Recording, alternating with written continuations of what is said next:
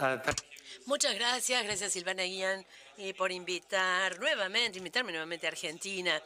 Es un placer volver una vez más, no solo por estos buenísimos bifes que tienen y el magnífico Malbec, Malbec sino para volver a ver viejos amigos y el poder eh, volver aquí y recordarme a mí mismo de lo eh, estimulante que es ISARP y una organización tan inteligente. Es un placer estar nuevamente aquí y estar involucrado con ustedes. particularly En particular, dado que el tema de la conferencia de este año es muy caro a mi corazón, el aprendizaje activo, el aprendizaje independiente, ¿qué hacemos en las escuelas? Eh, cómo respetamos y honramos el derecho de los jóvenes y de los niños de ser educandos, activos, independientes. Voy a empezar con una anécdota. Hace algunos años estaba haciendo una serie de talleres para los entrenadores de fútbol, para la eh, Premier League, digamos, y los clubes de la Premier League de Inglaterra. Esto fue hace algunos años. Y les digo esto porque voy a estar hablando de un joven grupo del equipo de Sunderland.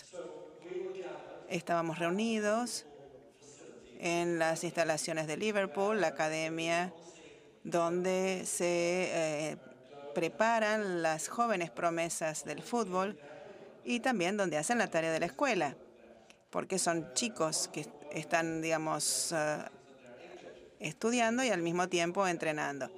Y tienen más motivación de hacer la tarea de inglés o de matemática mientras están en el club de fútbol que cuando tienen que volver a su casa.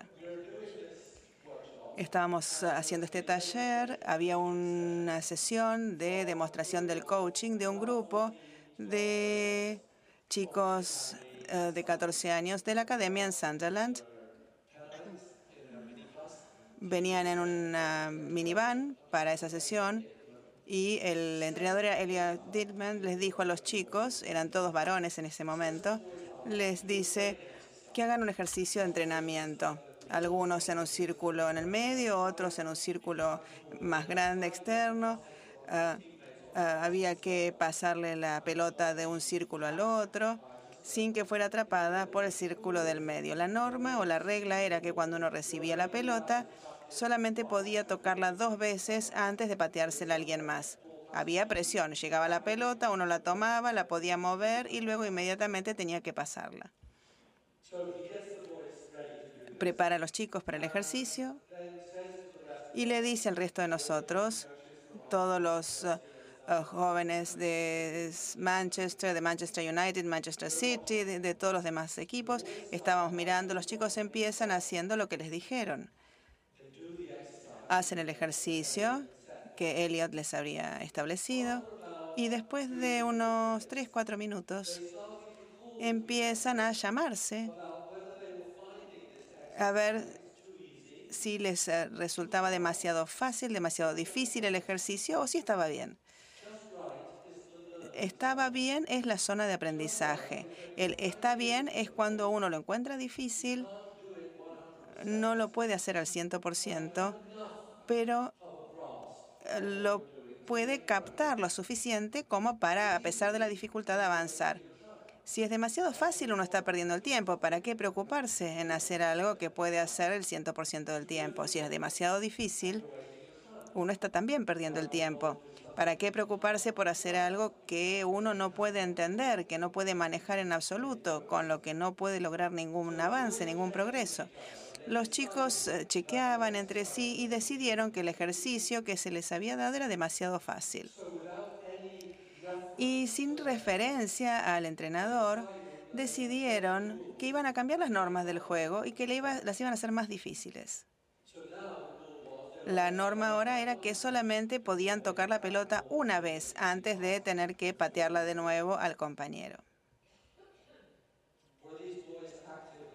Eran educandos activos estos chicos? ¿Eran activos porque estaban corriendo? ¿Eran activos porque tenían una pelota de fútbol que era el objeto de la actividad? ¿O eran activos porque estaban pensando?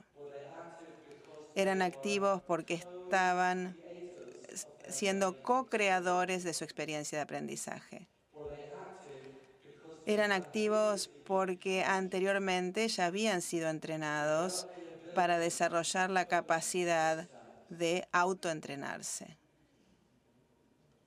¿Qué les parece? ¿Uno podría hacer lo mismo en una clase de matemática? ¿Qué les parece?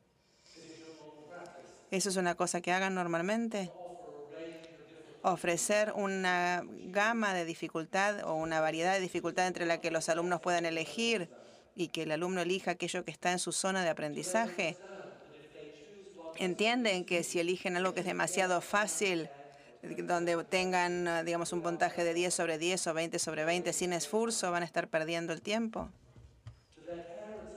Los padres comprenden que una página llena de tildes no es el objetivo de aprender, porque uno va a tener esa página, digamos, todo tildado, todo perfecto, pero sin haber aprendido. Son uh, educandos activos porque les damos la capacidad de autorregularse, de participar, de ser colaboradores en el diseño de su propio aprendizaje, para que puedan maximizar la cantidad de aprendizaje que se produce. Estamos familiarizados, estamos cómodos como docentes con empezar a compartir más y más el control de lo que sucede en la clase con los chicos.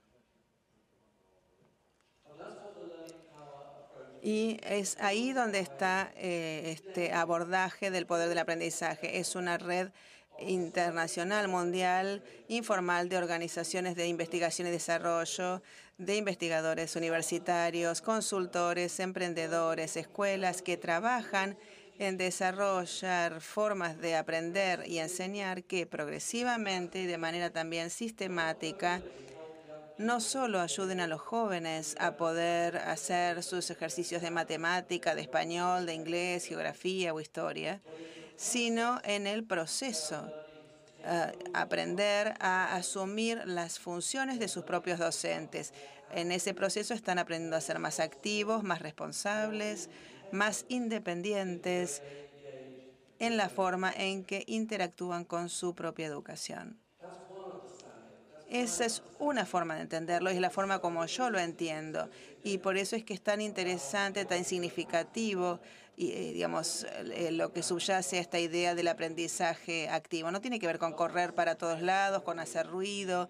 No necesariamente significa trabajar con un material físico tiene que ver con un estado mental que o bien permite, invita y fortalece a nuestros chicos o que prohíbe. ¿Por qué pensamos, como los antiguos docentes, que es nuestra tarea hacer todo? Y este es el cambio que se está dando el cambio que se está produciendo en muchas organizaciones diferentes. Un cambio que se está dando, por ejemplo, en las escuelas de aprendizaje expresionarios, ah, en los hábitos de costa, en el ah, abordaje del poder del aprendizaje en el que yo trabajo en el Reino Unido y en el resto del mundo, en filosofía para niños, que han también participado mucho en el desarrollo de este abordaje. Muchas personas se reúnen hoy detrás de la escuela de pensamiento que dice que si tenemos un poco de coraje y un objetivo claro, podemos cambiar la naturaleza de nuestras aulas, podemos cambiar la naturaleza de nuestra enseñanza para alentar sistemáticamente a nuestros alumnos a que dependan menos de nosotros, a que dependan menos de nosotros eh, en el diseño, en el conocimiento, a que no dependan tanto de nosotros tampoco para la evaluación de su aprendizaje. Porque cuando se van de la escuela, cuando se vayan de la escuela, van a tener que hacer estas cosas ellos mismos y por sí solos. Y no les ayuda en absoluto que hayamos estado demasiado ocupados eh, en el diseño en la detección de problemas, en la, eh, el hecho de dar explicaciones, en evaluar en nombre de ellos y por ellos. Si exageramos esto, estamos deshabilitándolos porque les privamos de la oportunidad de aprender cómo hacer estas cosas por sí mismos. Y cuando van a la universidad o cuando van a alguna educación terciaria o cuando entran en el mundo laboral, cuando salen de las paredes eh, y, digamos, entran en la adultez, ya no van a estar acompañados por un docente ocupado que los cuida y que les diga qué tienen que hacer para tener que acotar la brecha entre lo que están haciendo ahora y el nivel deseado de aprendizaje. Van a tener que hacerlo por sí solos, ¿no? Obviamente, no es una ciencia exacta lo que les estoy diciendo, como dijo George Bush una vez en Cabo Cañaveral. Esto no es, en inglés dice it's not rocket science, porque bueno, rocket es cohete y estaba en Cabo Cañaveral. Ese es el cambio del que quiero hablarles esta mañana. ¿Qué clase de equipamiento estamos ayudando a los chicos a desarrollar para que puedan crecer en esta habilidad de ser independientes, maduros, ah, ah, como educandos. Este es el objetivo entonces, por lo menos como yo lo veo. El objetivo es desarrollar a todos los estudiantes, no solo a los que tienen un buen desempeño, no a los que están en los ah, primeros puestos, Ah, para que sean educandos poderosos, que resuelvan problemas, listos, deseosos y capaces de elegir, diseñar, investigar, llevar adelante, detectar problemas y revisar el aprendizaje por sí mismos, como hicieron estos chicos de Sunderland en esa cancha de fútbol. Queremos que los jóvenes lo hagan en las clases de historia, de arte, en las clases de educación personal, social y educación, en las de ciencia, en las de matemática. Esto es desarrollar su independencia de nosotros y que lo hagan solos y con otros en la escuela y más allá de la escuela. Porque uno de los cambios que se está produciendo es que para que nosotros podamos evaluar el objetivo y el éxito de nuestra educación, eh, tenemos que centrarnos en lo que yo llamo el horizonte lejano, prepararlos bien para que florezcan cuando tengan 40, 50 años y que no se satisfagan, digamos, y uno no está satisfecho simplemente con el horizonte a corto plazo, con las notas del bachillerato internacional, con los A-levels y los O-levels.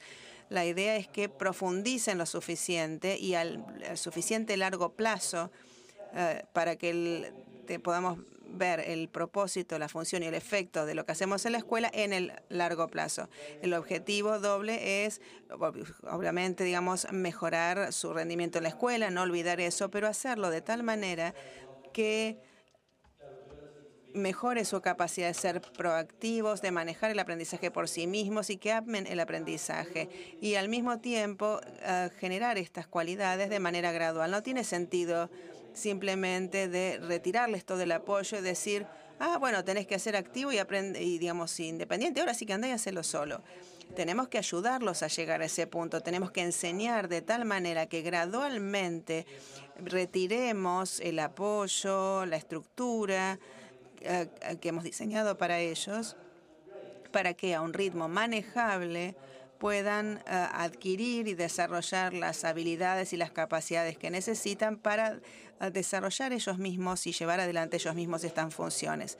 Este entonces es el abordaje del poder del aprendizaje que ve eh, el aprendizaje activo independiente como qué es lo que sucede el nivel del diseño, de control, de su propio pensamiento y de su pensamiento y de su propio aprendizaje. Ahora, ¿Qué se necesita o qué necesitan los jóvenes para tener estas habilidades? Hay mm, consenso eh, en cuanto a qué es aquello que necesitamos cultivar. Tenemos que cultivar la capacidad de ser curiosos y aventurarse. En una escuela independiente en el Reino Unido, yo estaba hace un año y medio, es una escuela que me encantaba el lema que tenía todas las escuelas de ustedes tienen un lema, un en inglés, eh, latín, español, no importa. En general no significan nada esos lemas, pero el de esta escuela era excelente. El lema era viví de manera aventurada. Mm. tiene mucha sustancia eso, ¿no? Viví en forma aventurada, no de manera descuidada, pero aventurada, aventúrate. Sabemos que la curiosidad es el estímulo, más poderoso para el aprendizaje, pero sin embargo, en muchas escuelas tradicionales, que son buenas, pero tradicionales, ignoramos la curiosidad de los chicos. Le decimos cuando llegan a la clase, ¿qué te gustaría preguntar? ¿Qué preguntas tenés? Algunos docentes lo hacen, pero no todos. ¿Por qué no utilizar ese aprendizaje? ¿Por qué no embarcarnos en el viaje del aprendizaje con un tanque lleno de curiosidad? Son cosas sencillas. Determinación. Tolerar el error esto, ustedes todos lo conocen. A muchas personas les interesa el tema de la resiliencia. Uh, digamos, eso es algo que la mayoría de ustedes, digamos, van a levantar la mano si yo le digo si quieren que los chicos sean más resilientes, me van a decir que sí. Yo también. Ahora, ¿qué significa resiliente? Resiliente significa permanecer en, conectado de manera inteligente con algo que es más difícil de lo que pensamos. ¿Uno querría verme eso más en los chicos? algunos niños no les gusta. Algunos han desarrollado un virus mental. Es la norma de los 10 segundos. Eh, empiezan algo durante 10 segundos y si no lo pueden resolver rápidamente 10 segundos, asumen que no lo van a poder hacer y simplemente se distraen, empiezan a hablar con el compañero. ¿Tienen muchos chicos con ese síndrome de los 10 segundos? No es que nacieron con eso es un malware, como en la computadora, que se les mete en el cerebro. ¿Y de dónde viene eso? De la idea de que si uno no lo puede hacer rápido, no lo puede hacer. Si no se puede hacer rápido, no es lo suficientemente inteligente. ¿De dónde sacaron esa idea? ¿De los padres? Quizás han estado en una clase con un docente cuyo comportamiento para con los alumnos les eh, señala, les da a entender que el docente piensa que para ser un alumno brillante y preciso tiene que responder todas las respuestas bien, eh, rápido, todo el tiempo y sin cometer errores.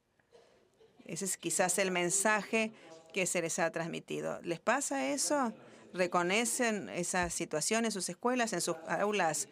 Eh, ¿Tienen ese malware metido en la cabeza? Significa que si no se puede hacer rápido, no se puede hacer o que uno es tonto si no lo puede hacer rápido. Tienen esa idea metida en la cabeza, pero la realidad es que cualquier aprendizaje que valga la pena, como el de estos futbolistas, requiere tiempo, errores, esfuerzo. El aprendizaje implica mejorar en hacer algo y se presupone que uno no es perfecto en eso que está tratando de aprender. Otra cosa, colaboración y habla o charla. El estímulo más poderoso para el desarrollo de la metacognición, ustedes todos han escuchado hablar de la metacognición seguramente, el, el, metacognición, el metaconocimiento tiene que ver con la capacidad de hablarse con uno mismo de manera productiva sobre el aprendizaje. ¿Cómo me va con esto? ¿Cómo estoy yendo?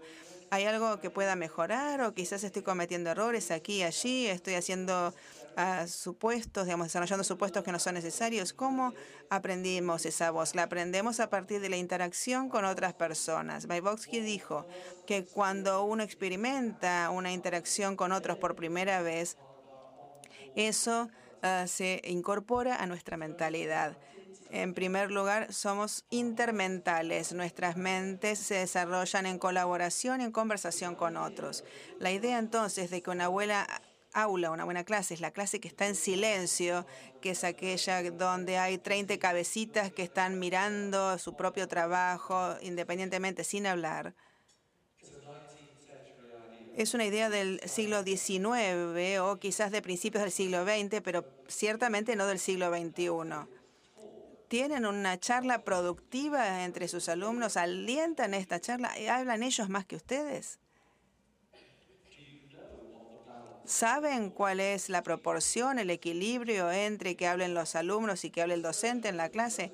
Los investigadores dicen que a los docentes los supera ese equilibrio. Piensan que hablan menos y los, que los chicos hablan más de lo que hablan. Así que hay que tener cuidado en cuanto a cuál fue la respuesta primigenia que ustedes mismos se dieron a esta pregunta que yo hice.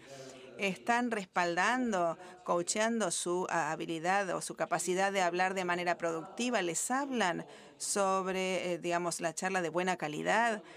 ¿Hacen talleres con sus alumnos para ah, generar ah, su entendimiento y su capacidad de poder escucharse entre sí? Es parte de su tarea actuar como coach, como entrenador y entrenar su capacidad para desarrollar su capacidad a su vez de hablar bien. Porque si les decimos, ay, sí, hago mucho eh, trabajo en grupo con los chicos, uno sabe que en general el trabajo en grupo es una pérdida de tiempo, porque está dominado por los que se sienten más ah, ah, cómodos o los que tienen más incontinencia verbal. Hay lo que se llama, eh, digamos, eh, la interacción social, que lo que hacen es tratar de, eh, digamos, el, que no tiene muchas ganas de trabajar se sube al carro del que sí trabaja. hay algunos alumnos que a veces que no hacen un aporte positivo ni respetuoso. Entonces, podemos funcionar como Elliot Dickman, ser, digamos, los entrenadores del habla, de los entrenadores de la escucha. De la escucha tienen un póster en la clase donde se les diga o se les les dé a los chicos, digamos, principios de oraciones. Lo que usted me hizo, dijo, me hace preguntar puntos suspensivos. No sé si estoy de acuerdo, puntos suspensivos. O sea, frases introductorias que puedan utilizar. Quizás podríamos, puntos suspensivos. Tienen dispositivos de entrenamiento para que gradualmente mejoren y sean más productivos, estén más focalizados en el tipo de conversación que estamos manteniendo. ¿Se ven ustedes como entrenadores de la mente y no simplemente como alguien que imparte conocimiento y que verifica cuán bien es percibido? También desarrollar eh, su capacidad de ser autoevaluativos y de reflexionar sobre sí mismos. Tenemos que entrenar la capacidad de los chicos de dar y recibir retroalimentación. Bien, ¿han hablado con ellos al respecto? La gente puede tener dos respuestas al feedback o a la retroalimentación. Uno es lo que se llama la apreciación cognitiva. Ah, interesante, gracias. Sí, realmente me ayuda mucho. Esto me va a permitir mejorar. Eh, mi, mejor, mi siguiente borrador va a ser mejor. Gracias, muy generoso por tu eh, comentario, por tu aporte. Esa es una posibilidad. La otra reacción al feedback es la, la reactividad emocional. Ella es mala por lo que hice. No le caigo bien, no le gusto.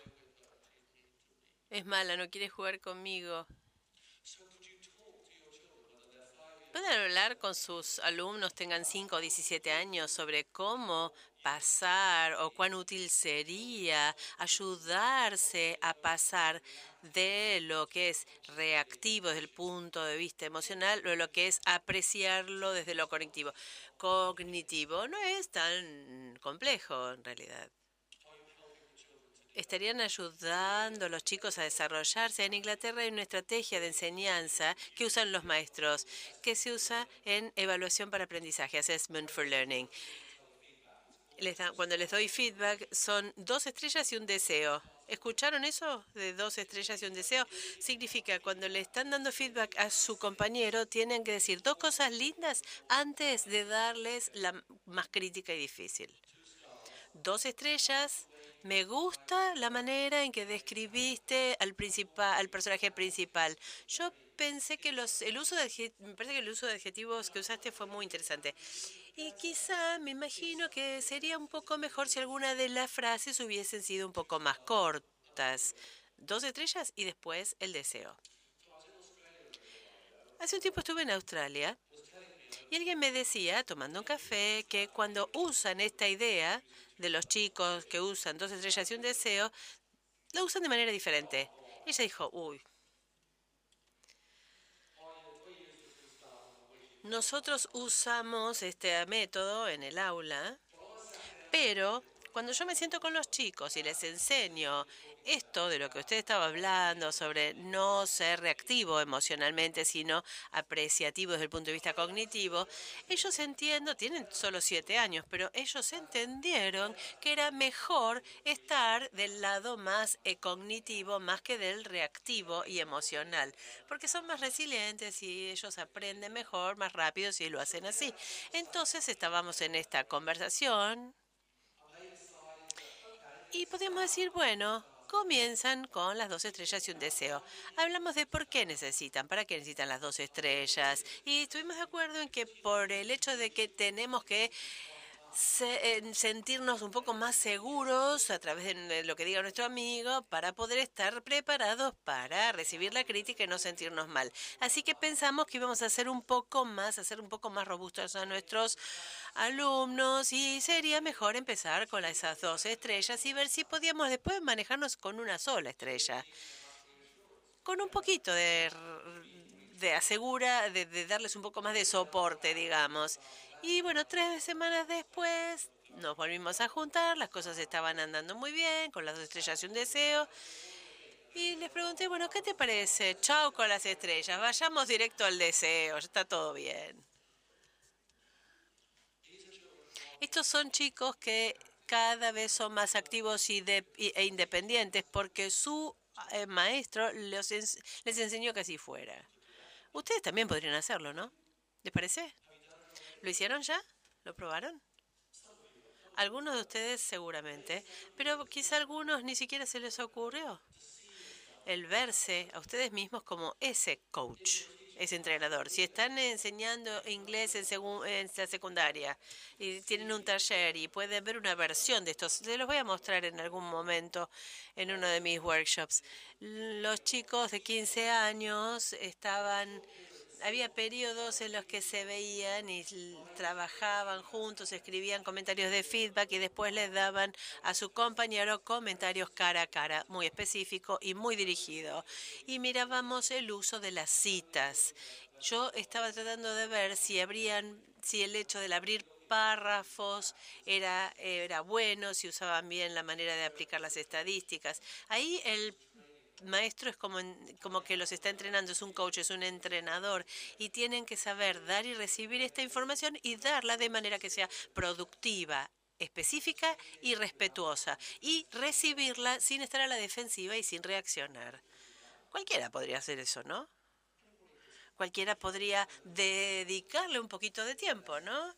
En sus lecciones para construir esa capacidad para aumentar su capacidad de ser independientes, de hacerlo solos, de concentrarse, de ser imaginativo, de jugar, ser riguroso y cuidoso, organizado y metódico. Todas estas cosas, si pensamos en cada uno, podemos flotar hasta la superficie y no decir simplemente, ah, siempre andamos con o nunca tenemos ¿Cómo, ¿Cómo entrenamos su habilidad y su capacidad? Y más importante, ¿cómo logramos que los padres entiendan que ustedes tendrían que hacer menos por sus hijos que más en, en lugar de sus hijos, o hacerlo por ellos? De esa manera. Los padres que insisten en llevar a sus chicos de la mano toda esta la escuela, habiendo armado su mochila, ellos están llevándolos, pero los están guiando erróneamente, ¿no? Y nosotros estamos llevándolos de la mano, guiándolos más mal si los rescatamos de momentos difíciles. Imagínense ustedes en su aula, un chico está empezando a verse cansado o abrumado porque no puede hacer lo que le pedimos que hiciera. Ella está ahí sentada, muy triste, con la mano así para arriba, y ni siquiera tiene la energía de levantarla correctamente, de levantar la mano bien, está ahí tirada. Y ustedes se acercan a ella y a medida que se van acercando a ella y a medida que se acercan más, están como repasando mentalmente tres o cuatro opciones que puedan tener como cómo reaccionar con ella y el efecto de las distintas reacciones posibles.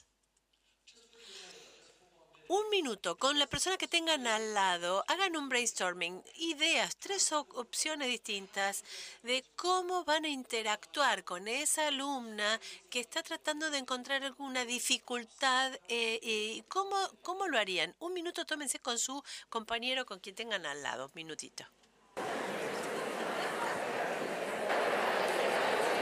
Okay, thank you very much. Muchas gracias.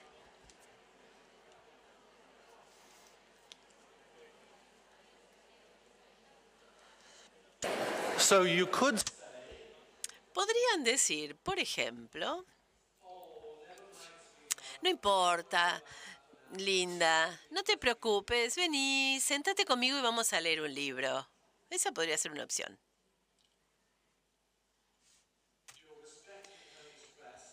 Estás respetando su desaliento y le estás rescatando. ¿Es un buen mensaje este para darle a esa alumna? Podrían decir, muy bien, Gabriela, sé que esto te resulta difícil, pero quizá podrías hacer esto.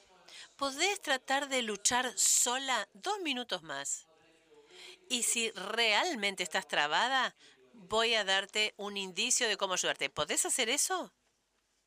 ¿Por mí? Eso es un mensaje diferente que estamos dando, ¿no es cierto? Ese mensaje está empoderando a Gabriela. Si esa, ella puede estiris- estirar y fortalecer su eh, eh, intento de ser resiliente. No necesita todos esos pósters de mentalidad en el aula, todas esas cosas. No necesita como un ladrón, perdón, como un loro aprender a decir, todavía no puedo hacer eso. En el curso normal de una clase, el interactuar con ella, hacerlo de una manera que sea un, supuesto optimista de lo que ella puede hacer por sí misma. Y si en esos próximos dos minutos Gabriela logra superar su situación y encuentra la manera de lograr cierto avance, cierto progreso, ella los va a mirar con una sonrisa y va a decir, lo logré, señorita. Y si ustedes se acercan demasiado cerca a ella, le, habrá, le habrán privado a ella de la satisfacción de haberlo hecho sola. Y quizá habrán ignorado la oportunidad de que ella experimentara la alegría y la felicidad de la lucha, de luchar. La felicidad de la lucha. Ustedes saben que están logrando el progreso, que están tratando de conseguir alumnos independientes. Les voy a decir cómo evaluarlo. Denle a la clase algo difícil que ellos no pueden hacer rápidamente o de inmediato. Dejen que trabaje de grupos de dos o tres durante cinco minutos. Le pueden dar un poema, por ejemplo, y córtenlo en distintas secciones y los mezclan. Y ellos van a tratar de ver cuál sería el orden correcto, por ejemplo.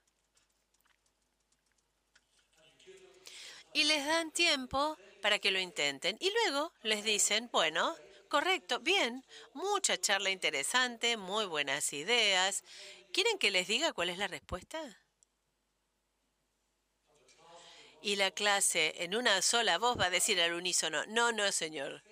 Creemos que lo vamos a lograr. Estamos casi allí. Dennos, por favor, danos unos minutos más que lo vamos a lograr. ¿Tienen esa actitud? ¿Ven la actitud esa en matemáticas, por ejemplo? ¿Suelen verla en sus alumnos?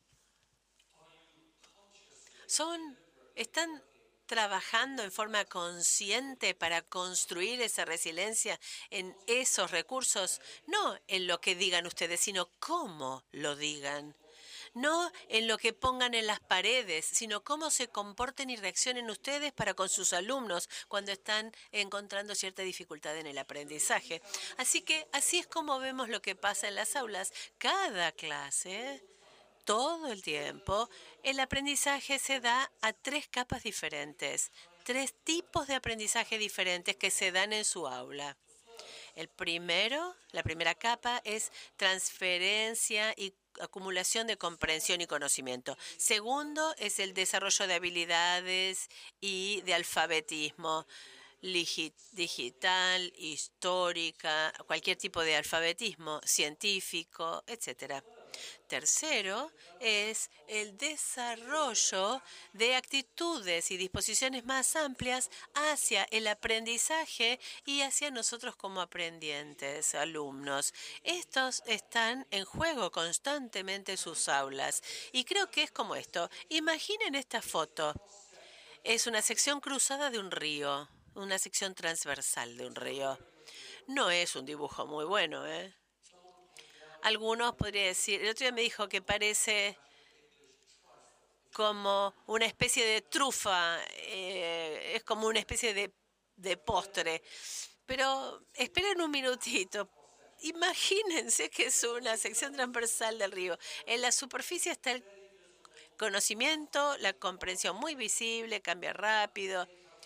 Aquí viene un poco de química.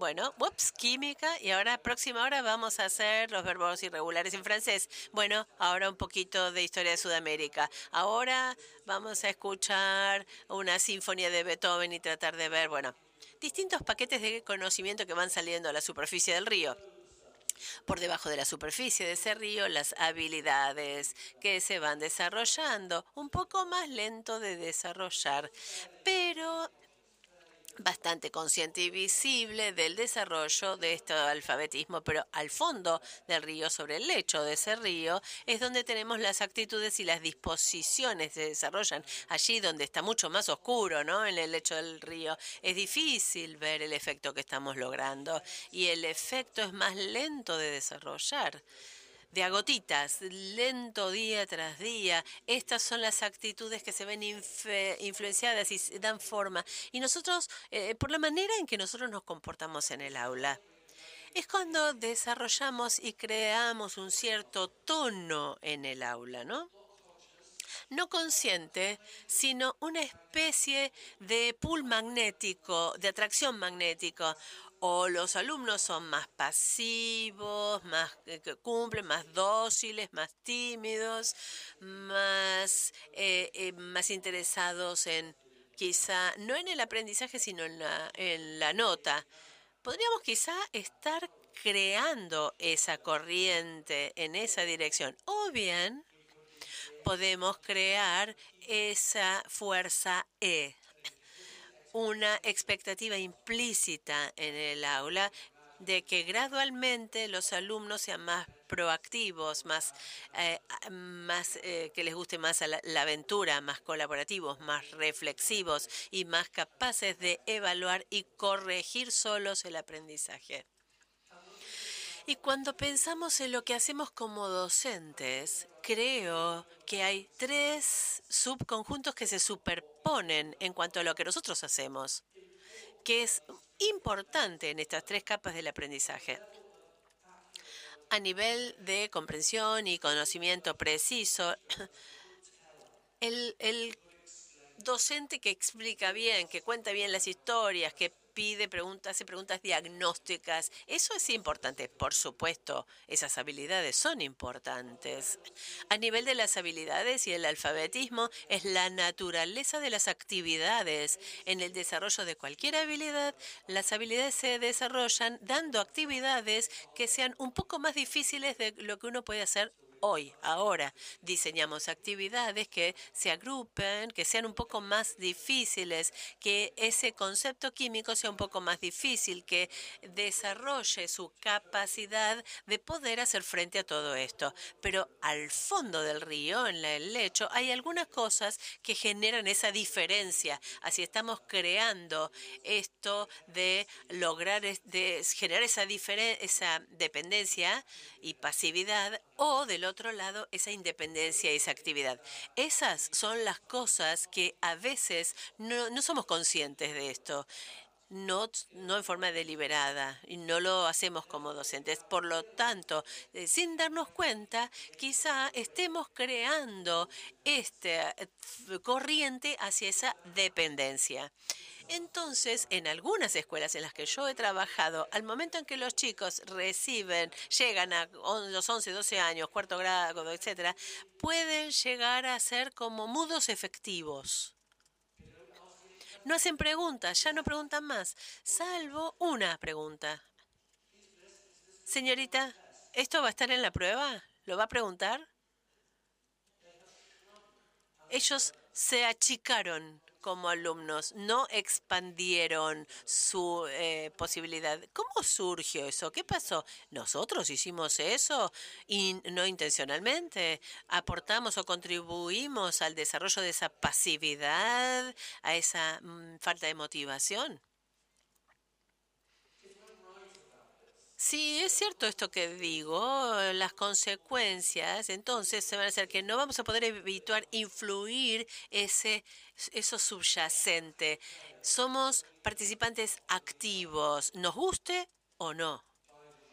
En cuanto a la manera en que respondemos, lo rápido que los rescatemos, el diseño de nuestras actividades, estamos influyendo en lo que sucede en el lecho del río.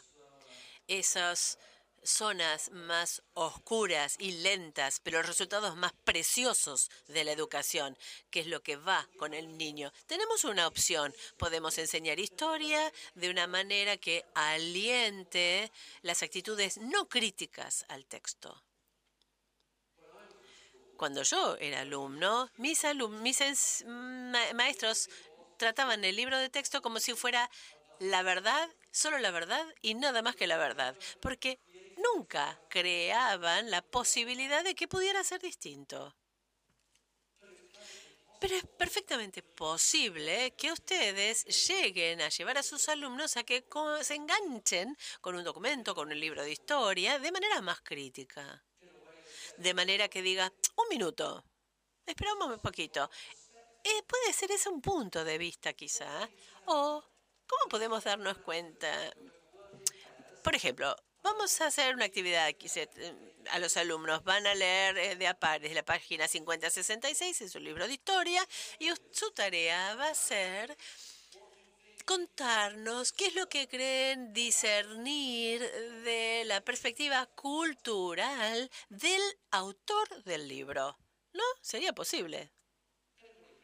Cualquiera podría hacer eso. Cualquier grupo promedio de chicos de 13 años podría responder esa pregunta y hasta podrían disfrutarlo. Como un ejercicio en cuanto a alfabetismo crítico, como ejercicio de lectura. Ustedes pueden pedirles que, escriban algo y puede ser algo muy simple, como el recontar, el contar hechos de ese periodo histórico, o bien podrían decir, habiendo discutido este evento o periodo histórico, tomen tres personajes que hayan sido jugadores significativos de ese evento y escriban a través de los ojos de cada uno de ellos tres, esos tres personajes, tres versiones diferentes de la historia. ¿Qué piensan ustedes? ¿Qué, qué estarían pensando si fueran la reina Elizabeth, o si fueran Tudor, o si fueran Lord Bailey, o Lord Chancellor de la corte de Elizabeth. Ahora usan la historia como una máquina de ejercicios para desarrollar empatía, ¿no? Para desarrollar la capacidad, la inclinación a adoptar múltiples perspectivas. Este slide es un grupo de alumnos que están escribiendo. Para ayudarles, están en séptimo grado. Les hizo antifaces de... Son como lentes de empatía, los que llamó. Tienen la propiedad mm, mágica que cuando se ponen esos anteojos pueden ver cómo es el mundo en los ojos de otros. Buena idea, ¿no? Creo que Google está trabajando en eso.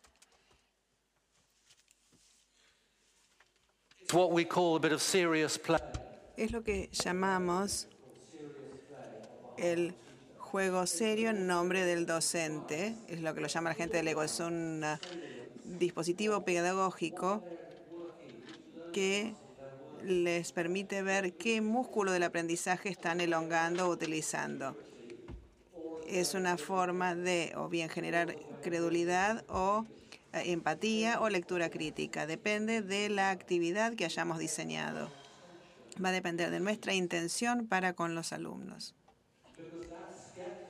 Porque esa lectura escéptica yo hubiera pensado que era algo útil eh, que los chicos tendrían que tener ahora en el siglo XXI.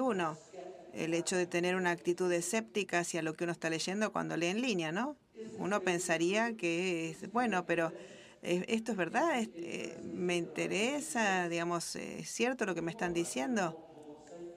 Tenemos que tener estas salvaguardas mentales que tienen que estar instaladas en la mente de los niños, incluso en el caso de mis nietos, de mis nietos, para que uh, se mantengan seguros. Si, por ejemplo, están interactuando con alguien, uh, hacerle una pregunta que pueda responder la pregunta con la que están interactuando en línea para que no haya, eh, digamos, uh, la tranquilidad de que esté interactuando con alguien de su edad y no con alguien adulto, digamos. Eh, sería un escepticismo saludable y podríamos utilizar el texto de historia como vehículo para ejercer esa capacidad, ¿no? Si es que nos interesa lo que pasa, si somos conscientes del efecto que podemos llegar a generar en cuanto a, o bien desarrollar a chicos que sean educandos activos independientes o reduciendo esa actividad independiente.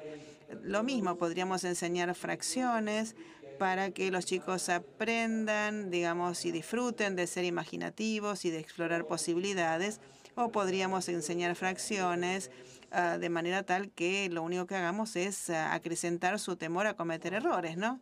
Es nuestra elección cómo enseñemos. Pero a veces no nos damos cuenta de que tenemos esta elección hasta que la tenemos allí, a menos que eh, somos más conscientes del efecto que podemos llegar a tener en si aprenden de manera activa o no. Uno puede enseñar uh, ciencias, por ejemplo, de manera tal que, eh, digamos, uno fortalezca e incremente la curiosidad de los chicos o que socave, que menoscabe su curiosidad. Cuando yo enseñaba ciencias en la escuela, por ejemplo, hacíamos experimentos, pero los hacíamos a medias, sin demasiado entusiasmo, porque sabíamos rápidamente, a partir de la experiencia, que siempre el experimento salía mal. Y lo que importaba era, perdón, era cuando yo era alumno de ciencias y, uh, digamos, esperamos el momento en que el docente nos decía qué era lo que tendríamos que haber visto, cuál era la respuesta correcta. Así que no nos importaba mucho la emoción del experimento en sí.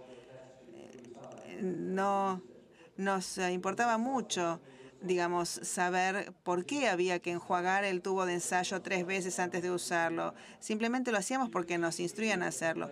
Uno puede enseñar lectura, por ejemplo, de manera tal de promover la lectura por placer o enseñar lectura de manera tal que la lectura sea simplemente una acción, una actividad desagradable para los alumnos.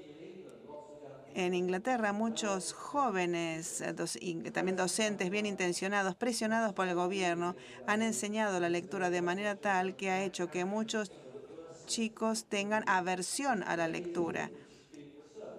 Hay investigación incluso que se hizo hace poco que demuestra que ese efecto, esa obsesión con el nivel de alfabetización, tiene el efecto de elevar los niveles de alfabetización, alfabetización ligeramente, pero dañar al mismo tiempo, daña, eh, digamos, al mismo tiempo el placer por la lectura.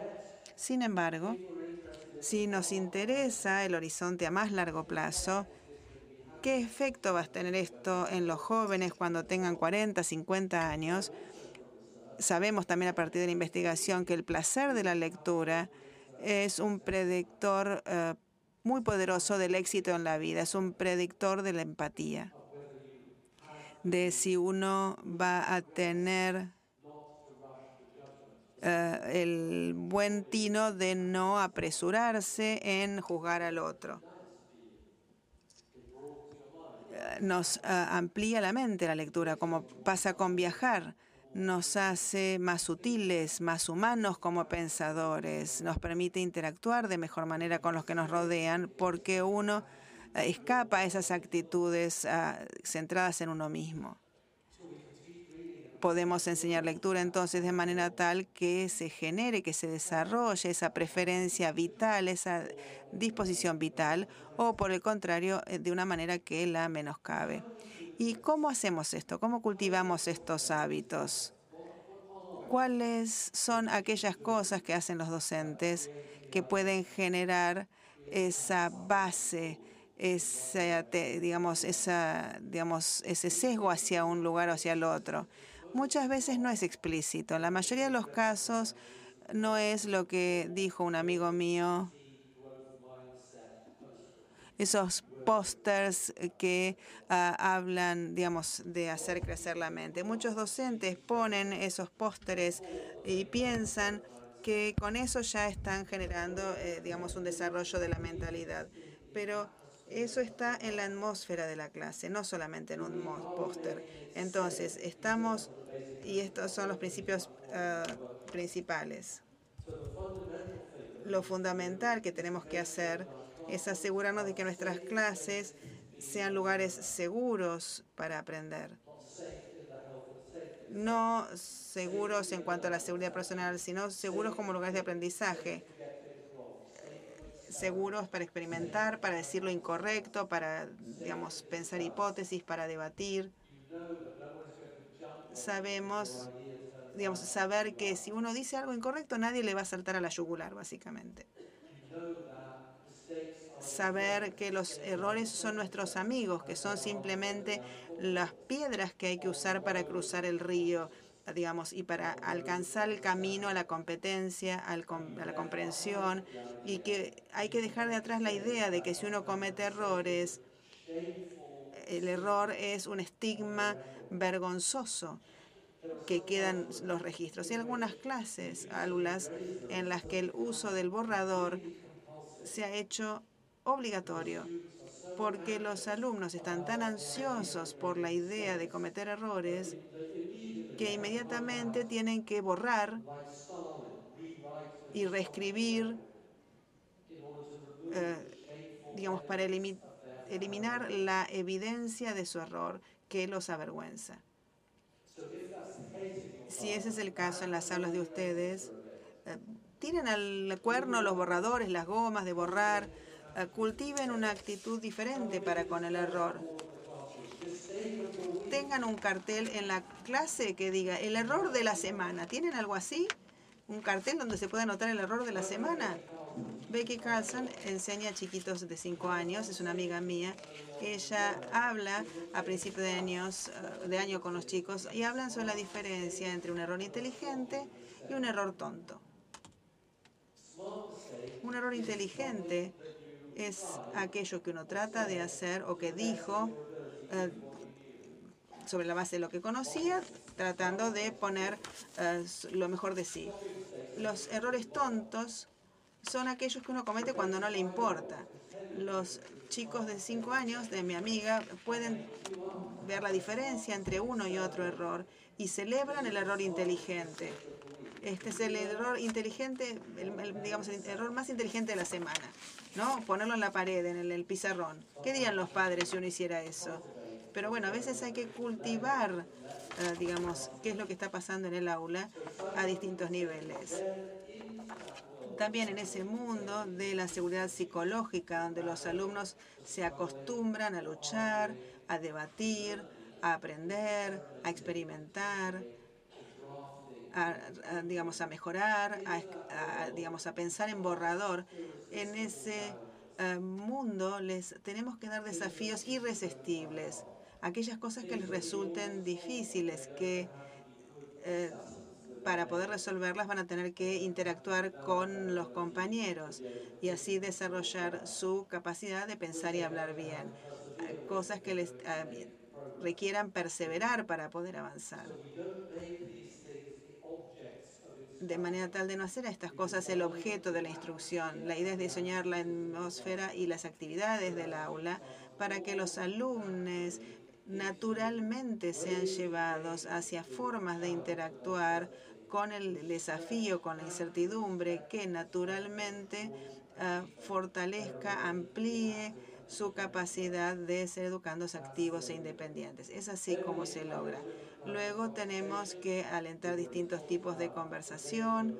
Eh, hablamos de la naturaleza, de la conversación entre los niños. Tenemos que empezar en nuestro propio lenguaje eh, como docentes. Las cosas que sin pensar a veces le decimos a los chicos pueden estar influyendo a estos niños en una dirección u otra.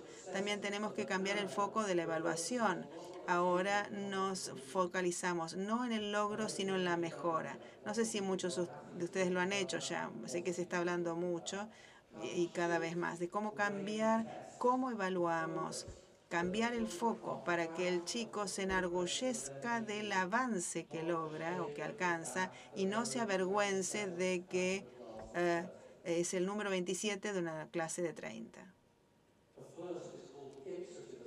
Lo primero es mucho más motivador, la primera forma de evaluación es mucho más motivadora.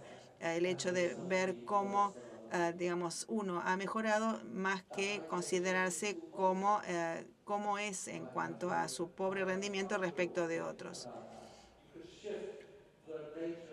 Podríamos cambiar, por ejemplo, la naturaleza de los, eh, del mobiliario, de lo que se pone en las paredes. Eso también son mensajes poderosos. Y el alcance, digamos, cómo les damos la responsabilidad del hecho de tratarlos como personas independientes. Se puede crear una clase a imagen y semejanza de lo que sería un entrenamiento de fútbol, por ejemplo, donde deliberadamente y de manera apropiada y gradual vamos eh, incrementando su capacidad de ser activos independientes. Tenemos decenas de pequeñas elecciones uh, todos los días y en los talleres vamos a hablar más de esto en específicamente. Son pequeñas elecciones que quizás no teníamos, uh, digamos, conciencia antes de ellas, pero que nos permiten ser una fuerza para el bien, una fuerza para hacer un bien a largo plazo en el desarrollo de estos chicos, para que sean activos independientes en el aprendizaje. Y si lo hacemos, los resultados se van a manifestar. Vamos a, digamos, encender el turbocargador en la mente de los chicos para que vayan más rápido y más lejos en el aprendizaje de la materia que sea, inglés, física, química, historia, y además van a eh, aprender de manera más divertida porque van a haber descubierto la alegría del desafío, porque no van a temer el feedback, el, el retroalimentación, porque van a poder conversar con eh, sus compañeros, los habremos equipado para una vida de aprendizaje. Habremos prestado atención no solo al horizonte de corto plazo, sino también al horizonte de largo plazo de su educación. Y cuando hacemos eso, habremos podido eh, denominarnos una escuela del siglo XXI verdaderamente, pero no hasta que eso suceda. Muchas gracias por su atención.